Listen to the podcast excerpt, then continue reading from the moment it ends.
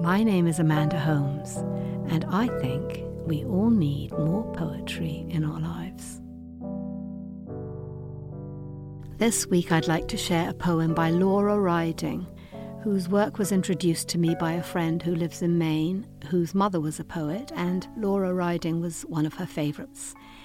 She was born in 1901 and died in 1991, and wrote prolifically for 20 years, but then she gave it up entirely, thinking that poetry didn't have anywhere new to go, or maybe that she didn't have anywhere new to take it.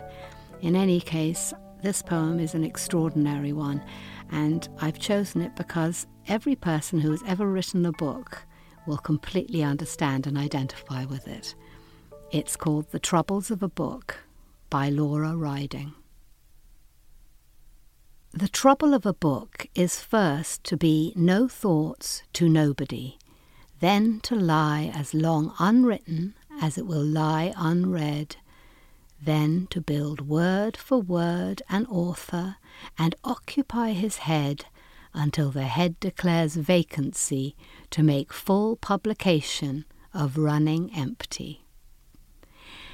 The trouble of a book is secondly to keep awake and ready and listening like an innkeeper, wishing, not wishing, for a guest, torn between hope of no rest and hope of rest.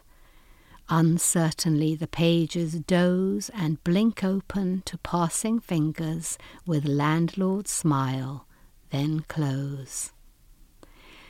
The trouble of a book is thirdly to speak its sermon then look the other way, arouse commotion in the margin where tongue meets the eye, but claim no experience of panic, no complicity in the outcry. The ordeal of a book is to give no hint of ordeal, to be flat and witless of the upright sense of print. The trouble of a book is chiefly to be nothing but book outwardly, to wear binding like binding, bury itself in book death, yet to feel all but book, to breathe live words, yet with the breath of letters, to address liveliness in reading eyes, be answered with letters and bookishness.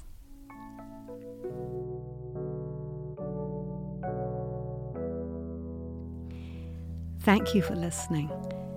If you have any suggestions or comments or ideas for poems that we should share, we'd love to hear from you. You can email us at podcast at theamericanscholar.org or comment on our website, theamericanscholar.org.